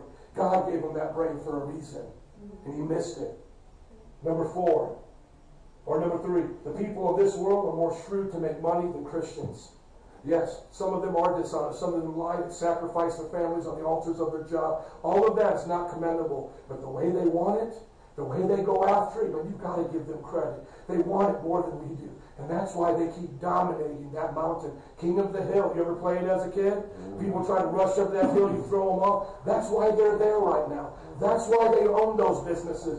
That's why they're there. I want somebody to knock them off in Jesus' name and build more Hobby Lobby mentalities where we don't have to wear out our people. We can take care of our workers. Did you hear what he said? You see what a Christian business does? They say, I take care of my people. Read the book of the prophets. You know what? A lot of the times the issue is they take advantage of the laborers. How much corruption right now is in major businesses, whether it's sweatshops in third world countries, whether it's corruption in line, how about some Christian business businessmen? You might say, Pastor, you live in a pipe dream. You ever heard of America? Isn't that the largest business nation in the world? Guess how they established the friends? On Christian principles. See, they forgot to tell you that in school, didn't they? Our government was established upon Christian principles. Did they do everything right? No. But the greatest nation on this planet, the businesses, the capitalism, the democracy, was based off the Bible. Look at your dollar. What does it say? In God we we trust. They knew what they were doing. Now what do Americans trust in? Dollars, and the dollars keep clicking up, and we can't have enough of it because when you don't have God, you never have enough. Well, you never have enough, friends. Think about it. Number four. While on earth, Christians use while on earth, Christians need to use resources to win souls. And number five, don't love money. Use it as a tool. Are you ready for the second part? Did you say amen? amen. Come on, I'm preaching to you today. Matthew 25, 14 through 20. And if you come back next week, we'll preach to you the same way. Amen? You can expect a message like this every time you come to Metro Praise. Praise God. Are you happy about real preaching today? Amen. You see, some preachers try to lie to you to get their money. See, they want to manipulate. I don't want to manipulate. I want to rebuke you, and you deal with it between you and God. It's not between you and me. Like I'm going to come to you like some beggar. You know, Pastor, need a little money. But let me tell you something. Pastor will keep preaching with or without you, and you'll bust hell wide open if you don't stop loving money. Do you understand? You all get that in your mind. I'll go to India, live in a hut, and say to hell with everything over here on this side of the water. Well, I mean, you will not get me with money. I will not be bought. I've had people come to my church and they said this to me, say, Pastor, you offend us. You know, we're great tithers, we're great this, we're great this, but we want you to calm it down a little bit. We will not calm it down. Because to us, this means everything. Amen. He said you can't serve, serve two masters. Why didn't Jesus say you can't serve God and sex? Why did Jesus not say you can't serve God or politics? Why did he choose the mountain of money? Because if there is any other God, lowercase g, that's fighting for your heart right now, it's what you have in your wallet. You will defend it unto death. You will justify it. And you'll get mad at the one pointing the finger just to justify yourself. But God knows down deep inside your problems with money. Make it in your heart. God is my boss. I live for God and I will make a difference. Amen? Amen. This is the passage I've been really waiting to preach on. Are you ready for the next part? I'm going to read it out to you right here. Again, it will be like a man going on a journey who called his servants and entrusted his property to him. Once again, who is Jesus here? He's the man who owns property. He ain't ghetto. He ain't he ain't holding his hand out to you. He owns the cattle on a thousand hill. The wealth of the wicked is laid up for the righteous, and all belongs to him. He gets it all in the end. His people become kings and priests upon the earth. Revelation. Read it. Do you all believe it? Anybody believe how it ends? It ends kings and priests upon this earth, ruling the land. That's God's people. He said a man went on a journey. He called in his servants. He says to the one, I'm giving you five talents. Let's call it thousand dollars. Make it so that we understand. I'm going to give you five thousand dollars. To another, two thousand dollars. To another, one thousand dollars. Each according to his ability. Let me just tell you right now. Stop this hating and start celebrating because you can't be jealous of what God gave somebody else. You see, we think that God needs to give you one, give you one. No, no. He gives you five, you two, you one. He will do it any way he wants. He is sovereign. God doesn't have to give you five talents. He gives you one, to be happy with it. And when you start complaining, start thinking about the people born in India. Why did you get to be born in America? And why do you have two legs and two arms and there's paraplegics? You see, you play that game with God. God will take you there and He'll show you it's all pride. He's the potter, you're the clay. Shh, it's time to do things this way. You listening? So when you show up on this planet, whatever color skin you are, whoever your mommy and daddy was, whatever brain cells you have, whatever physical ability you have, this is what you do. Lord, your servant is listening. Tell me what you want me to do. Here's your talent. Here's your five. Here's your two. It doesn't matter. When you get a talent in your hand, you better put it to work. I could keep you here all day with people you would never think would have made a difference in the world, but they did because they took what they had and they used it for God. Are you guys with me? He went on a journey. The man who received five talents went at once, put his money to work, gained five more. Come on, somebody say double up. Double He up. doubled up. Numbers verse 17. He went the one with two, gained two more. Somebody say double up. Double up. Amen. Verse 18. But the man who had received just one went off, dug it in a hole, and hid his master's money. After a long time, somebody say a long time. Long time. We waited for our master, amen, long time, 2,000 years, but he's coming. He came long time later to settle the accounts with them. See, Jesus knows business, guys. Think about that.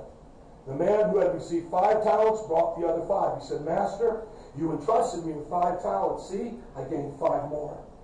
His master said, Well done, good and faithful servant. You've been faithful with a few things. Now I put you in charge of many things. Come and share in your master's happiness. Come on. Somebody say, Partay. Partay. See, it's time to party now. Amen. God blesses those who work hard. Let's keep going. The man who had two talents, he, he said, Master, you trusted me with two. I've gained two more. His master said, Well done. Somebody say, Well done. Done. Amen. So you want to hear that. Good, faithful servant.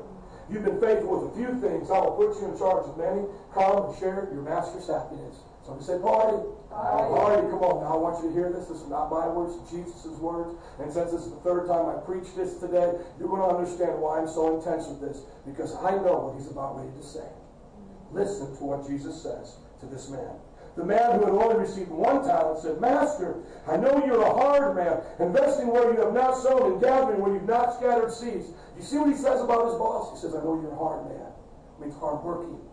And I know you went to places that were hard to plant seed and you planted them. You know who that's talking about? It's talking about Jesus. Jesus left the glories of heaven. He had the kenosis, the self-emptying, the hypostatic union. He was joined with God and man. He came in the flesh. He walked among us in his earth suit. He left his glory. He was a hard man. He planted seed on hard ground. He preached to people. They got angry with him. They crucified him. His best friends betrayed him. He was a hard man. Are you listening to me? He worked hard. He says, I know you've worked hard, but what you gave me, I just took it and I buried it. So I was afraid. I went and hit your talent in the ground. See, here's where here's what belongs to you. Now listen to what Jesus says to this man. Jesus. Not Vito baby Jesus, December 25th Jesus. Judgment day Jesus. Everybody with me? Mm-hmm. His master replied. Say this with me. One, two, three. You wicked, lazy servant. I say it again. One, two, three. You wicked, lazy servant. See, I knew Jesus was going to say that. That's why I've been preaching to you. See, God is going to judge us. What did you do with the life I gave you? Why wasn't no preacher? Well, what were you then? I was called to, you know, to work for this company. Did you do your best? Did you work with all your talents? Did you ask me to bless you? Or did you just take what I gave you and hit it in the ground? The moment Bill Gates left here, he went right up there, and God said, Now, what do you have to show for your I mean, that's Steve Jobs. What do you have to show for your life? Uh, uh, uh, I got a bit, no, no. What do you got to show for my kingdom in your life? Well, well, you know, I knew you were a hard man, Jesus, and so, you know, here's my life. You know, I didn't kill anybody. At least I never. And Jesus is going to say, You wicked, you lazy servant. You knew how hard I worked 2,000 years ago. Foxes have holes, birds have nests. I had nowhere to lay my head. Three years I preached. I suffered. I bled for you. This is what you did. Now when he said, look what he says to them. So you knew I harvest where I hadn't sown, gathered where I didn't scatter seed. You should have put the money in the uh, deposit with the bankers. When I returned, I would have received it back with interest. See, Jesus is a capitalistic God. You understand, you've got to make money with what you have. And here's what he says. Take the talent from him. Take it from him. Get it out of Steve Jobs' hand. Take it from him and give it to the one who has ten. Well, Jesus, that's not fair. He already asked him. Yes, it is because he worked. For everyone who has will be given more, and he will have an abundance. Somebody say an abundance. abundance. How many of you want an abundance? Come on, nothing wrong with wanting an abundance. How many of you want an abundance? Amen. Amen. Whoever does not have, listen, even what he has will be taken from him. Now look at verse 30. If this doesn't scare the hell right out of you, I don't know what is. Look at what verse 30 says. And throw that what? Worthless. Throw that worthless servant outside into darkness, where there'll be weeping and gnashing of teeth. And I just want to slow down because I had to preach it. This is burning in my heart because I go overseas and I see that we waste it here and we don't have it there. I do building funds here and I see people waste it. It just breaks me up inside because I know these places, these churches, those mission fields. You know what it means? It means souls. Souls. Do you understand that? Souls. That's what it means. Dollars and cents, when used for God, equal souls. Jesus said it. That's what I get. I get it. Okay? Now listen, I want you to hear my heart. It doesn't matter where you are in life. It doesn't matter your level of education. Jesus is not trying to prop up the middle, white collar, upper class people. He's not trying to put down the poor. What he is saying is, you've been given a talent in life, you use it for my kingdom. Because I will judge you one day.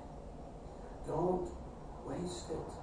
I think about people in life who waste what they have. Let me give you an example.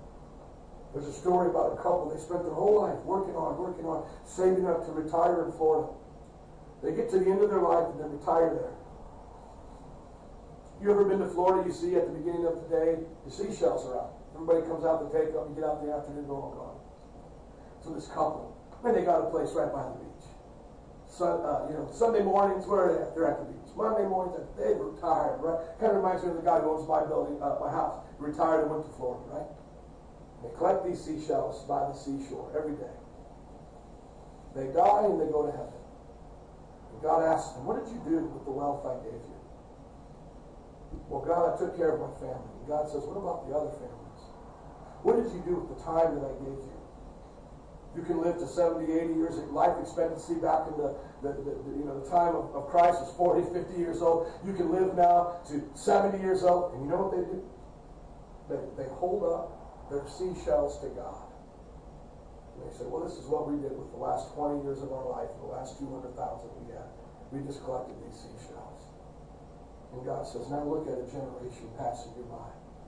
And they see one person after another, one from Africa, one from India, going to hell. And God says, Your money could have changed those lives. It's a fictitious story, but think about it. When you stand before God, what are you going to show Him? When I stand before God, I want to show him the friends that I made with the worldly wealth that I had. I want to say, look at what I did, Jesus. People ask me all the time, how in the world are your books, these little churches you touching 200 churches around the world? You know why? Because we care.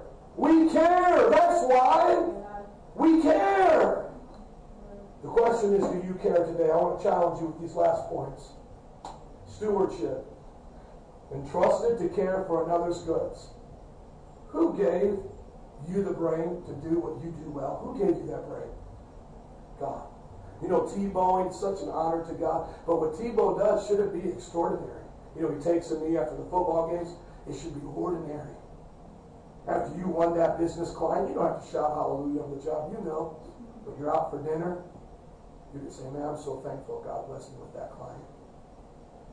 You know, my dad was a businessman all his life. I watched him lose a business.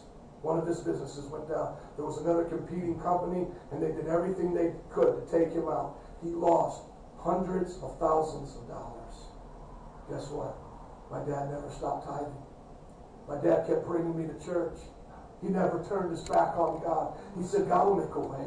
In his 40s, he repositioned himself, learned another trade, went back to school, learned more things in the business world. The last 20 years of his life were more successful than his whole life. And you know the story he told me as a businessman? As a businessman, he remembers sitting at a table. Pastor called together some people of the church, and they said, Let's start a Christian school. How many of you think Christian schools are important right now? Right? Homosexual agenda is being approved for elementary schools right now. Elementary schools will be learning about homosexuality as a normal part of the family life in elementary schools. In these next years, it's already started in California. How much more so do we need affordable Christian schools, right? See, Catholics knew how to do it, but they make so much money. What about affordable Christian schools, right? My town didn't have one for in Indiana. Not one for church, uh, non-Catholic or Lutheran. So the pastor calls together the businessmen. And he says, guys, you know, I don't remember the number. Let's come up with the number. He says, guys, we need $100,000 to get this job done. My dad's a young businessman. He hears the businessman. One man says, Pastor, I've got 25000 My wife and I will put it starting this new school. Another businessman, Pastor, my wife and I will put in 10000 You know what my dad said in his heart? He said, God, would you make me one of those men? So he said whatever the Lord told him, 500, 1,000, hey, that's awesome. But he said, God, will you make me one of those men so that I can sit at tables like this and build ministries? And without telling his numbers and things, he has done that for his life and his business. He is still one of the top five friends that Wayne, my other friends call and they say, hey, give me your dad's number. We need to raise support for these different things. You see, I'm tired of people asking God just to bless them. It's about time people start asking God to bless people through them.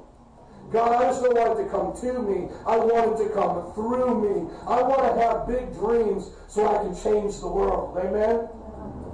You're entrusted with another man's good stewardship. Number one, you are given talents by God to use for his kingdom. Number two, you'll be rewarded by what you will multiply. Number three, if you bury your talents, you will be punished. And number four, when you're faithful with little, you'll be given much. Can I just encourage you to be faithful everywhere you are? Let me give you one of my last testimonies. I didn't get to share it in the morning services, but this is a powerful testimony. So I'm downtown buying that 40 inch flat screen we have in the back at one of those condo high rises downtown from a young guy. We also bought the couches from. Pretty cool setup the way he had. And you know, I'm just always envious of these guys because they're like, you know, not a bad one. I'm just like, oh man, these guys live downtown. This is a cool life. So I'm down there looking at the buildings, asking him what he pays for rent. I'm passing out. I'm like, what? You pay for a condo, one one room, not even a bedroom. You know what they call the, the studio? He pays for a studio. What I pay for a five bedroom house out in Harwood Heights. I'm like, I can't believe you guys pay this. We get up there. I start preaching to him. You know, I'm just like, hey man, you ever think about God? He was from a Muslim family. He hasn't had any religion, you know, since being at his family's house. Young guy, just successful in business, whatever. And we're talking, I'm just witnessing to him. You know what he says? He says something to me that almost brings tears to my eyes right now. He says, Oh man, you gotta meet my doorman. He said, Man, my doorman, he tells me what you tell me all the time. You got to meet him. And I'm thinking to myself, man, that's cool, man. Doorman, he's, he's speaking to him. So we go there to get the team, uh, to get something later. I forgot the remote or some couple days later. You know what? I knew that doorman. He's a youth pastor at his church. The youth pastor came out to me. He used to go to SUM. What was the guy's name? Can't think of this. The African American guy. He's a youth pastor. You guys remember his? I can't remember his name. But he runs out to me. He runs out to me and he shakes my hand and he goes, Pastor, you, you know so and so? Yeah, I just, you know, we connect together and it, it, it, just clicks. I go, You're the doorman? And I go, Bro, you keep it up, man. You're making a difference. You're touching people's lives. That's what God is talking about. It doesn't matter if you're the doorman or the CEO of a company. You make a difference, friends. Let your testimony shine through. Be the best at what you do. And the world, they only recognize that. They only recognize success. And so when they come knocking on your door and say, How did you do it? We want. You can say, You know what? It's because I seek first the kingdom of God and his righteousness. You should put that first and see what God does for you. Amen. Come on, let's stand to our feet. Vanessa, would you come? Thank you for letting me go a little long tonight. I appreciate it. I'm so passionate about it. Let me give you three T's of giving right here. Three T's of giving. Everybody can give something in their life. Even if you're not called to own the mountain of business. Here's three things you can give. Number one, you can give your time. Everybody has time to give. I look at these young guys right here. You know why they're here? Because we give time to them. You know why you're here? Because somebody invited you, gave you some time. Would you share that now with others? Use your time. Use your time to make a difference. Okay? Number two, talents. Every one of us have talents. I know you heard it as a kid, but it's true. We have talents. You know, I was talking about the paraplegic, the blind, the crippled. You know how much they sometimes put us to shame? You ever seen these uh, commercials or these things that they do in life? The you know the guy who doesn't have any limbs and he does the marathons with his dad. I mean, it's unbelievable. What's our excuses, man? Come on. You live in one of the greatest nations, if not the greatest. You can become anything you want to be. Put your talents to work. Get rid of laziness. Get rid of stinking thinking. If you're putting yourself down, stop and start believing in yourself. Ask God to give you a dream, a promise. Dream again. You know, get your dreams out. What happened to us when we were kids and we believed we could be something great in life? Let's still believe that. Amen? And lastly, treasures. We all have treasures. Whether it's the pocket change, you know, some of you came in here with, or whether it's, you know, the American Express black card, you know, whatever. You all have treasures. Give it away. Give it away. You'll know when to stop. God, well, come on. You think God's going to say, okay, give it away and be homeless with your children. But I, I never heard it go the other way.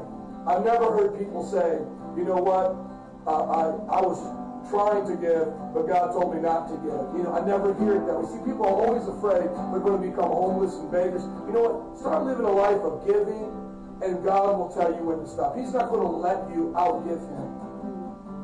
Time, talents, and treasures. That's what you're going to be judged on. And I pray that you get to hear, well done, faithful servant. Amen. I won't let any CEO outdo me. I'm going to work hard for Jesus. Amen. Let's pray. Father, I thank you today for everybody in this church. God, today we're challenged by your words that come across even harsh or at times just hard to receive. But God, we know they're true. You're going to judge us based on what we did with what you gave us. Lord, help us to live the fullest life for you. It's not by works we're saved, it's by grace. But because of grace, you've given us good works to do on this earth. For 30 seconds right now, would you pray for your company? Right now, would you just pray for your company? If you don't have a job, would you pray for your career to take off? Come on, would you pray for your company today? I know where some of you work, and it's been on my heart today. Some of you work at Starbucks. What would happen if those owners of Starbucks had the same agenda that, that David Green had? My goodness, could you imagine the difference they would make? Come on, let's pray for our companies. Put righteousness in the companies, God. Take away greed. Any corruption that's in those companies, remove it, God. How about this? We pray that you bless our companies because we want to keep our jobs. When was the last time you as a Christian even prayed for your company? God, uh, bless them so I can keep getting paid here. Come on, pray for them. I guarantee you, if any of you went to your job tomorrow and said, hey, boss, let me ask you a question. Uh, do you want hard workers here? Do you want successful people here? Do you want ingenuity, shrewdness here? Unless they're wanting to fail, I guarantee you they'll say yes. And you know what you can say? Hey, you know what? I'm going to be those things. I'm going to be successful. I'm going to be hardworking. I'm going to be creative. Hallelujah. Bless our jobs. God bless our companies. Now I want you to start to dream. Use your imagination for something positive. You know, so many times it's negative or fears, or we use it for things that aren't possible, maybe winning the lottery or something. You know, use your imagination and think of where you want to be 10, 15, 20 years from now in your career. And say, God, help me to dream big. Come on, God, give me a dream for this company, for my career. Give me dreams. God, I want to be successful. I want to be good at this. I want to impact lives. Jesus, Jesus, bless those here, God, who are called the mountain of business. And now, lastly, where my heart has always been, where you can trust me to be on my mountain. Would you pray right now for missions? Just pray for missions. Pray that Americans will support the mission field. The hurting, the lonely. Come on. And we'll, we'll at least do better this year than dog food, pet food. Use us. Use us to support the hurting around this world. We won't let Angelina Jolie outdo us. We won't let Madonna outdo us. The church is the greatest force for change in no far.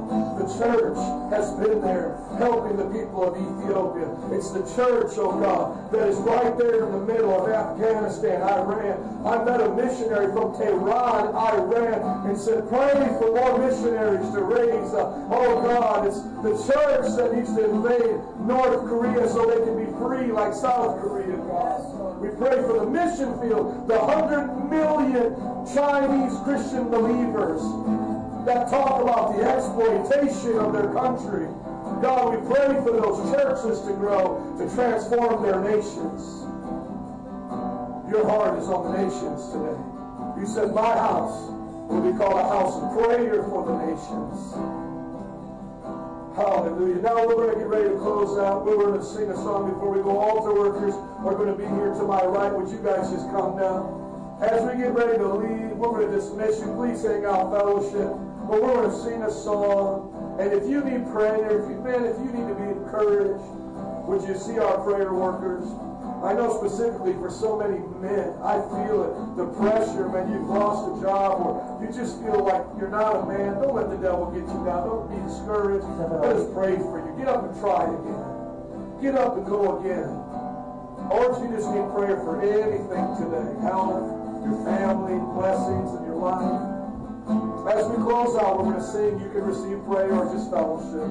Let's close out in prayer today. God, I thank you. I ask you to bless us, and I ask you to bless everyone this week to be the best servant they can be. In Jesus' name. Can you say amen? Amen. God bless you. Sing these songs. Get some players to hang out tonight. Thank you for coming.